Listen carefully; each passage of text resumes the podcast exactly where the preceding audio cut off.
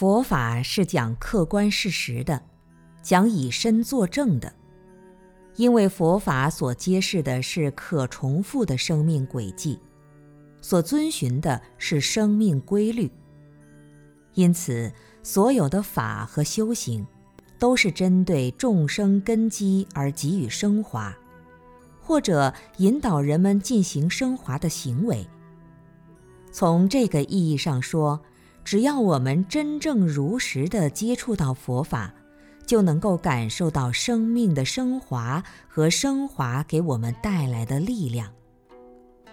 佛法的修行是从皈依开始，皈依三宝，受持戒法，修习禅定，闻思正法，一直到最后定慧等持，定慧圆明，这都是能够使我们感受到法的喜乐的。那就是要在与法相应的时候，或者正在修习这些法的时候，能够做到现前、现实、现在、现法、现乐。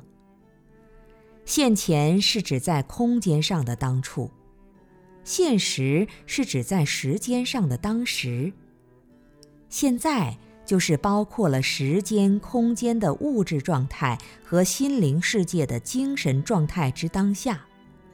现法是指正在所修习的法义本身。现乐就是指如法如理、与法相应的当下觉受。总之，全神贯注于法的现乐，是精进修行的简单朴素的原始动力。